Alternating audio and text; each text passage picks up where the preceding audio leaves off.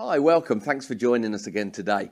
You know, previously we were speaking about having a relationship with God. It's really important that we understand that that's what God wants from us, and that's what God wants us to enjoy.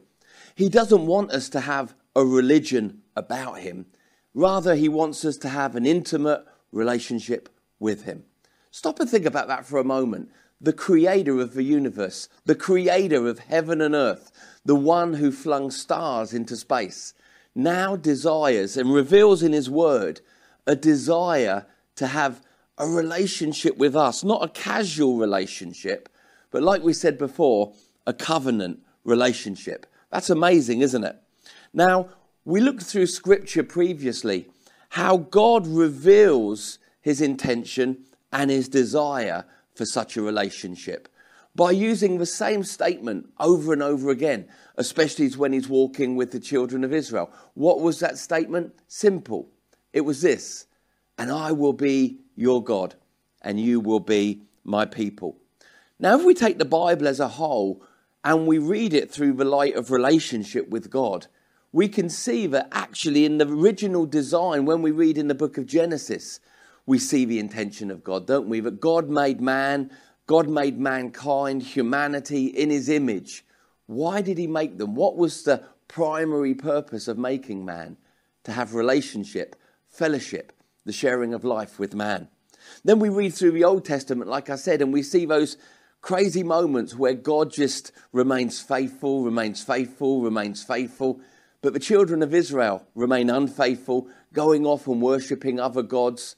Yet in the middle of it, we see God constantly restoring them and bringing them back to a place of relationship with Himself, revealing His heart many times through the book of Hosea and other statements. He reveals this simple thought I want not a casual, but a covenant relationship with you. Now, what does covenant relationship mean? It means that we are fully His and He is fully ours. The best comparison for a covenant relationship, as we said before, would be marriage. That in marriage, I believe God reveals to us the type or the depth of relationship that He's always and now still has the desire for when it comes to walking with us in our lives. Now, when we look at marriage, we see, like I said, there's different times in the Bible where God refers to a marriage type, type terminology. In Jeremiah 31 32, he says, I've been like a husband to you. And he's talking to Israel. And in Hosea, he reveals how Israel has been like an unfaithful wife to him. So when we look at marriage in its ideal, in its original design, it's brilliant that we understand it's a design of God for two people to have a strong, secure relationship with each other where there's set expectations. But also within marriage, there's this imagery where God says, Don't be confused about the relationship that I want with you and I want you to enjoy with me. Simply look to marriage. Look to that original design of a covenant based relationship called marriage. And within that, you can see the behavior that should be expected, the things that people can expect and imagine from the other person in that relationship. Now, maybe you're watching today and you say, Well, I didn't have a good marriage, or I didn't uh, experience a good marriage when I watched my mum and dad. And maybe you're saying today, Oh, it's okay for you. You've got a good marriage. You have a point of comparison to see what God wants from. But I don't, Andy. I don't have that point of comparison. It's strange, isn't that, isn't it, that we must really all have an ideal of what a great marriage is. Otherwise, we wouldn't be able to have a comparison within ourselves of what a bad one is. If you didn't have ingrained within you the thought of what an incredible marriage is, you wouldn't have a place of comparison to judge what maybe you've experienced. So I want to say to you today, whatever your experience of uh, being in marriage or watching marriage has been, think of the very best marriage you could ever imagine. That's what God is portraying when He says He wants a marriage type relationship with us.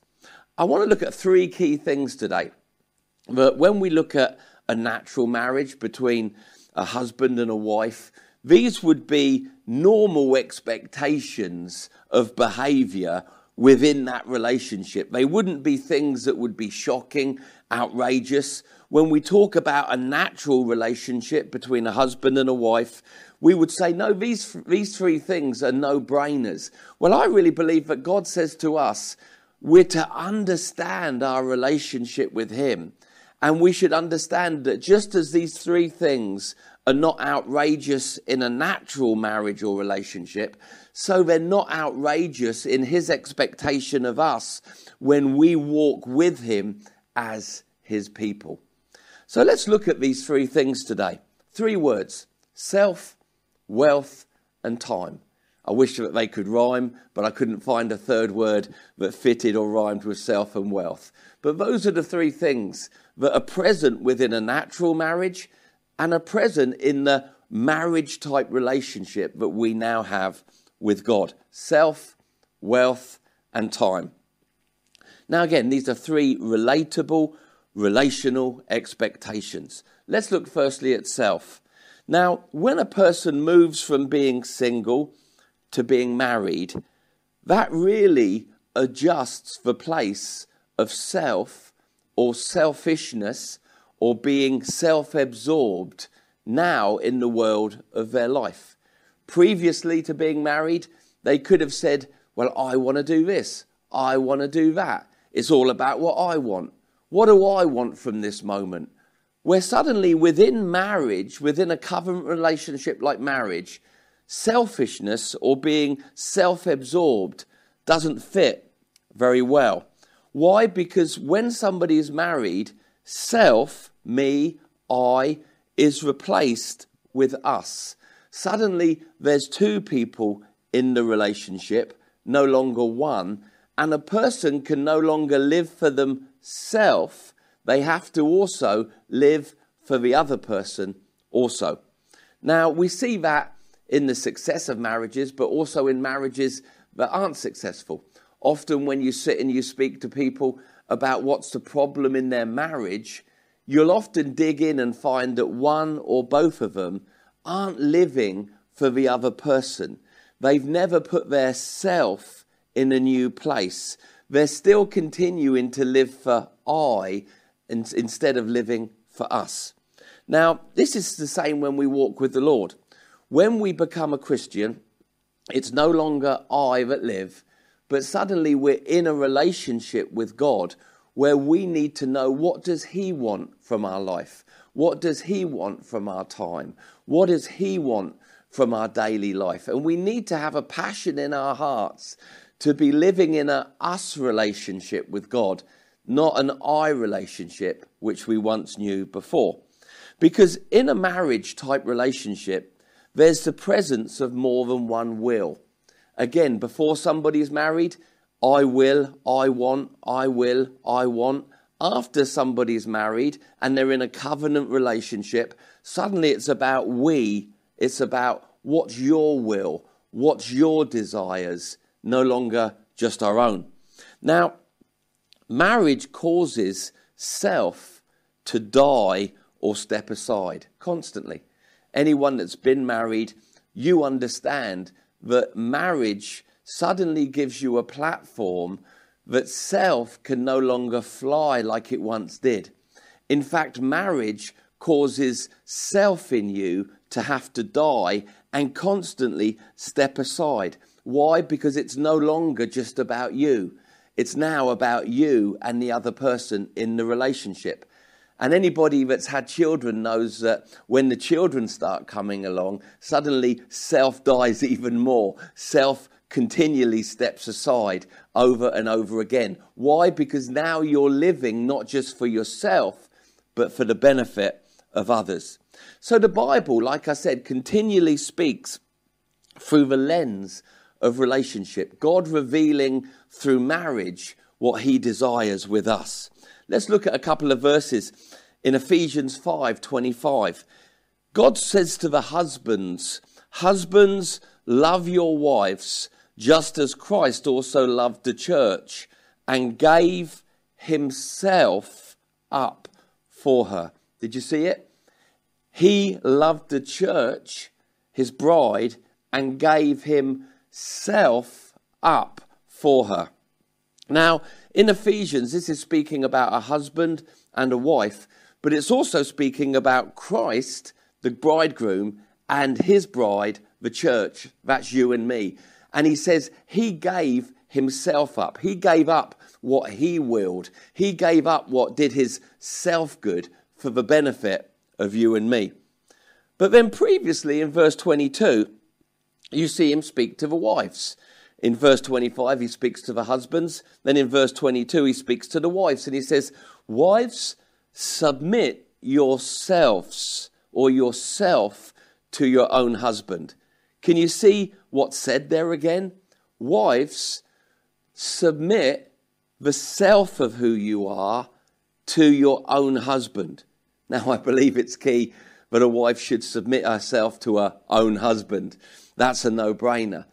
But whether it's the husband giving himself or the wife submitting herself, the topic here in Ephesians 5 is no longer living in regard to yourself like you once did, but being conscious of the other person in the relationship.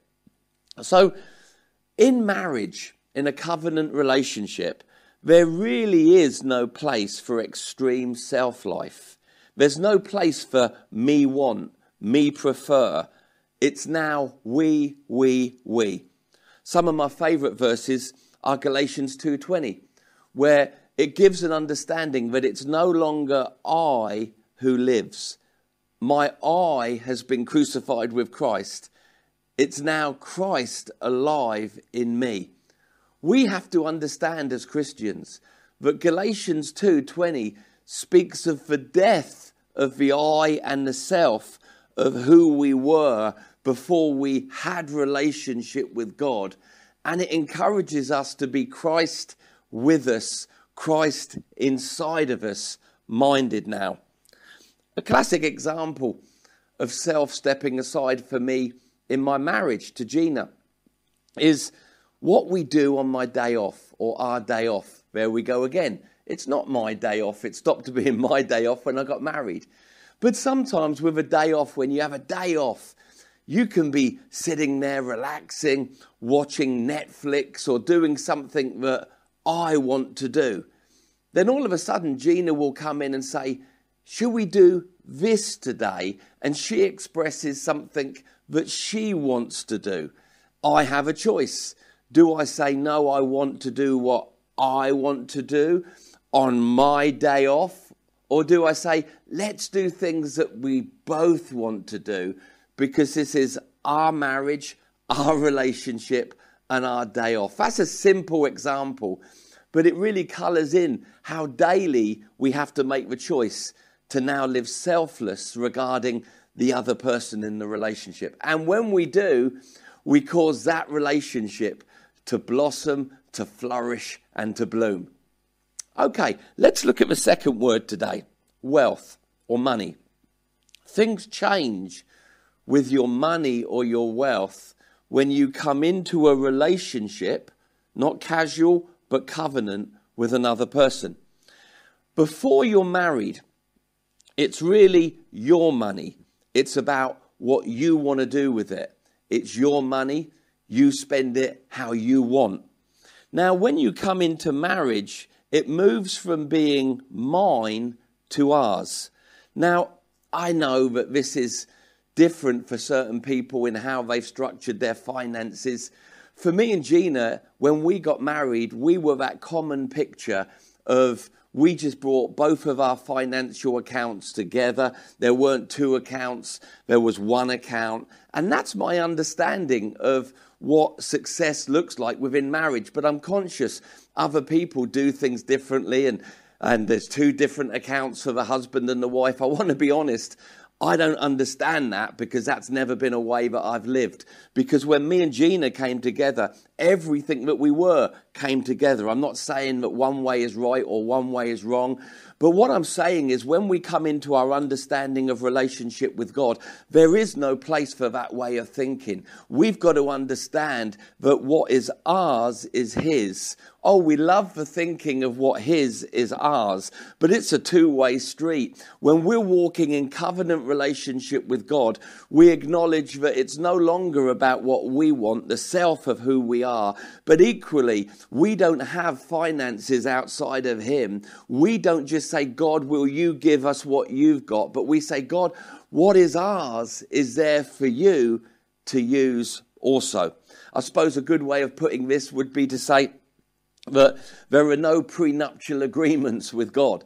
When a person gets born again, when a person comes into a covenant relationship with God, there's no such thing as a prenuptial agreement. You can't come to God and say, All right, I'll be in relationship with you, but you're not allowed to touch this. This is mine. This money is mine.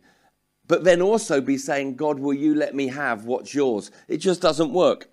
now, one way of understanding this is this always helps me.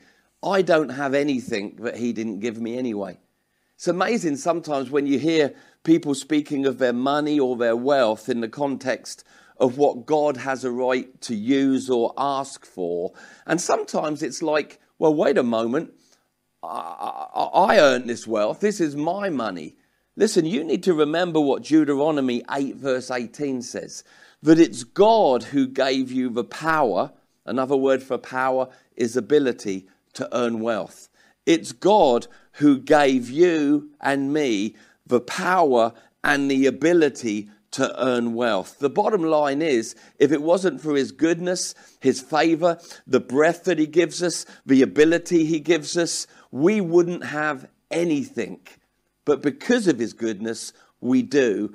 And now the Lord asks us to honor Him with what He's blessed us with. We could call that tithing, but also allow Him to stir our hearts to give to others. That's called offering. God wants to use your finances to bless others. And when we allow Him to use our finances to bless others, He never leaves us without provision. God wants us to know just covenant provision in our lives. But we've got to allow Him to be the Lord, not just of our time, not just of our hearts, but also our wallets too. Now, we bring this area to Him in submission, and He, in return, blesses it. Come on, think about this in the positive and not the negative.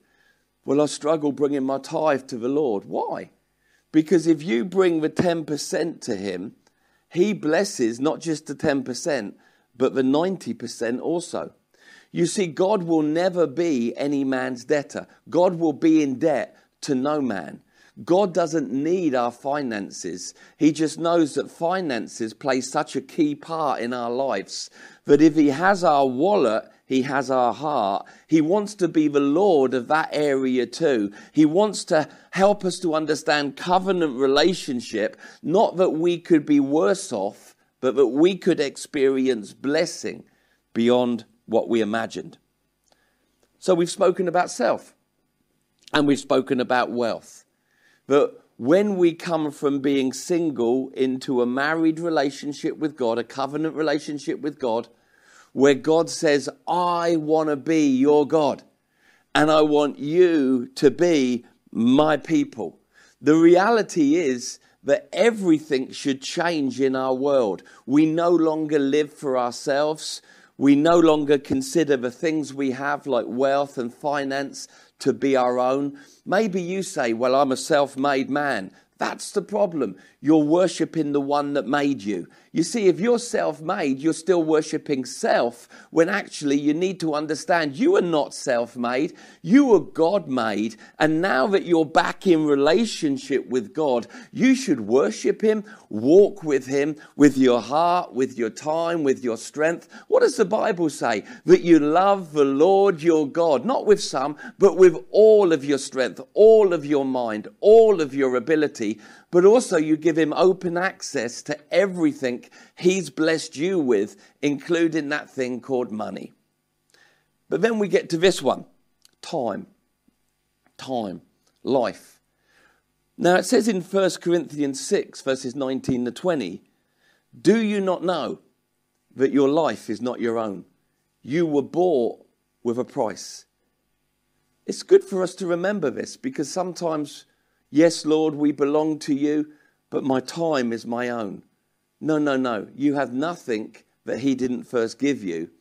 And when we understand what the New Testament preaches or a New Covenant gospel preaches, we understand that our lives were not bought with the blood of bulls and goats, but with the precious blood of Jesus Christ. He paid a fair price, not for some of you or for some of your time, but for all of you. Again, those verses in 1 Corinthians 6 19 to 20 remind us we are no longer our own.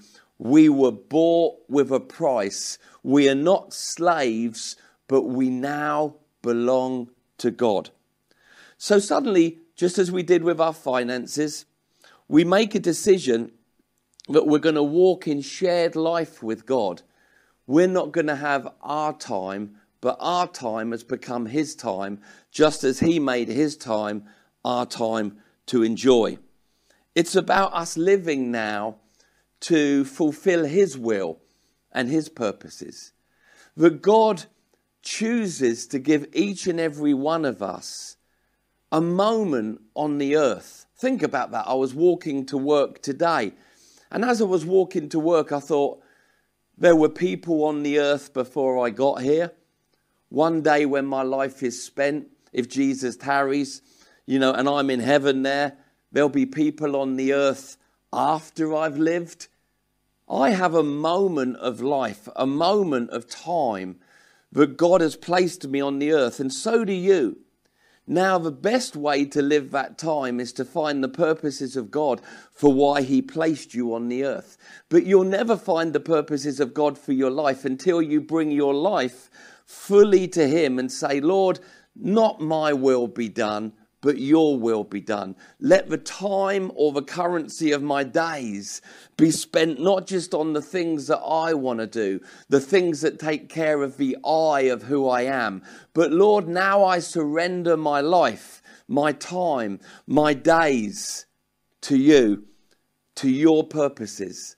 Like David served the purposes of God in his generation. So now, Lord, I'm so thankful that I have a relationship with you. Lord, I'm so thankful for the time and the days that you've given me, the health and the providence that you cause me to know in my daily life. But now I also bring my time to you. And I say, Lord, let me serve you. Let me serve your purposes.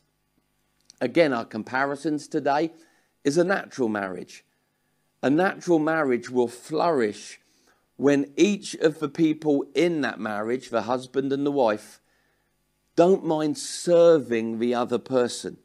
Because in serving each other, they become one strong unit. Jesus served you.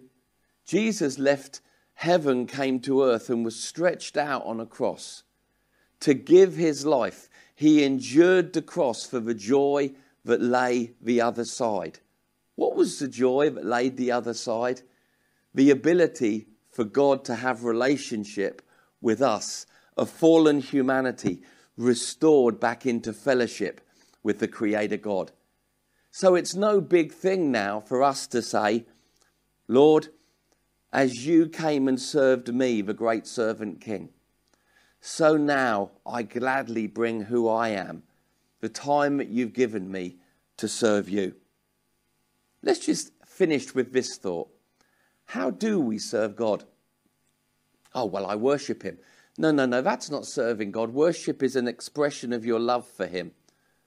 You see, the reality is that the way that we serve God is we serve each other. God doesn't need anything from us. But when we turn around and we say, like like Joshua did, I will serve the purposes of God in my generation. What we're actually saying is, I am going to serve what God is doing in this life by serving others.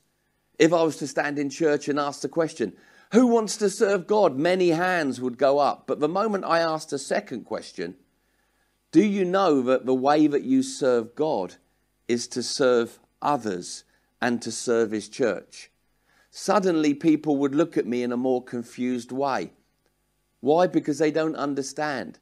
The way that we serve God and we give God our time and the best of who we are is when we live each day to serve others. As we get on teams, when we serve the kids in children's church, when we work in the food bank, when we do anything that brings wholeness and the plan of God into the life of another, even if it's very, very practical, what we actually do is we're serving God. Let me leave you with that thought. If you want to serve God, look at a way of serving others. Come on, let's rejoice in this covenant relationship that we've got with God. Let's be people that say, I'm no longer living a single life or a life that I lived before I knew Him. But now I gladly come to Him, knowing all that He's given me and all that He does for me. And I say, Lord, be the Lord of everything that I am. Be the Lord of my time, my wealth. Be the Lord of myself. I gladly walk in fellowship with you because that is the best life I could ever know. The Lord bless you. Have an amazing week. See you next week.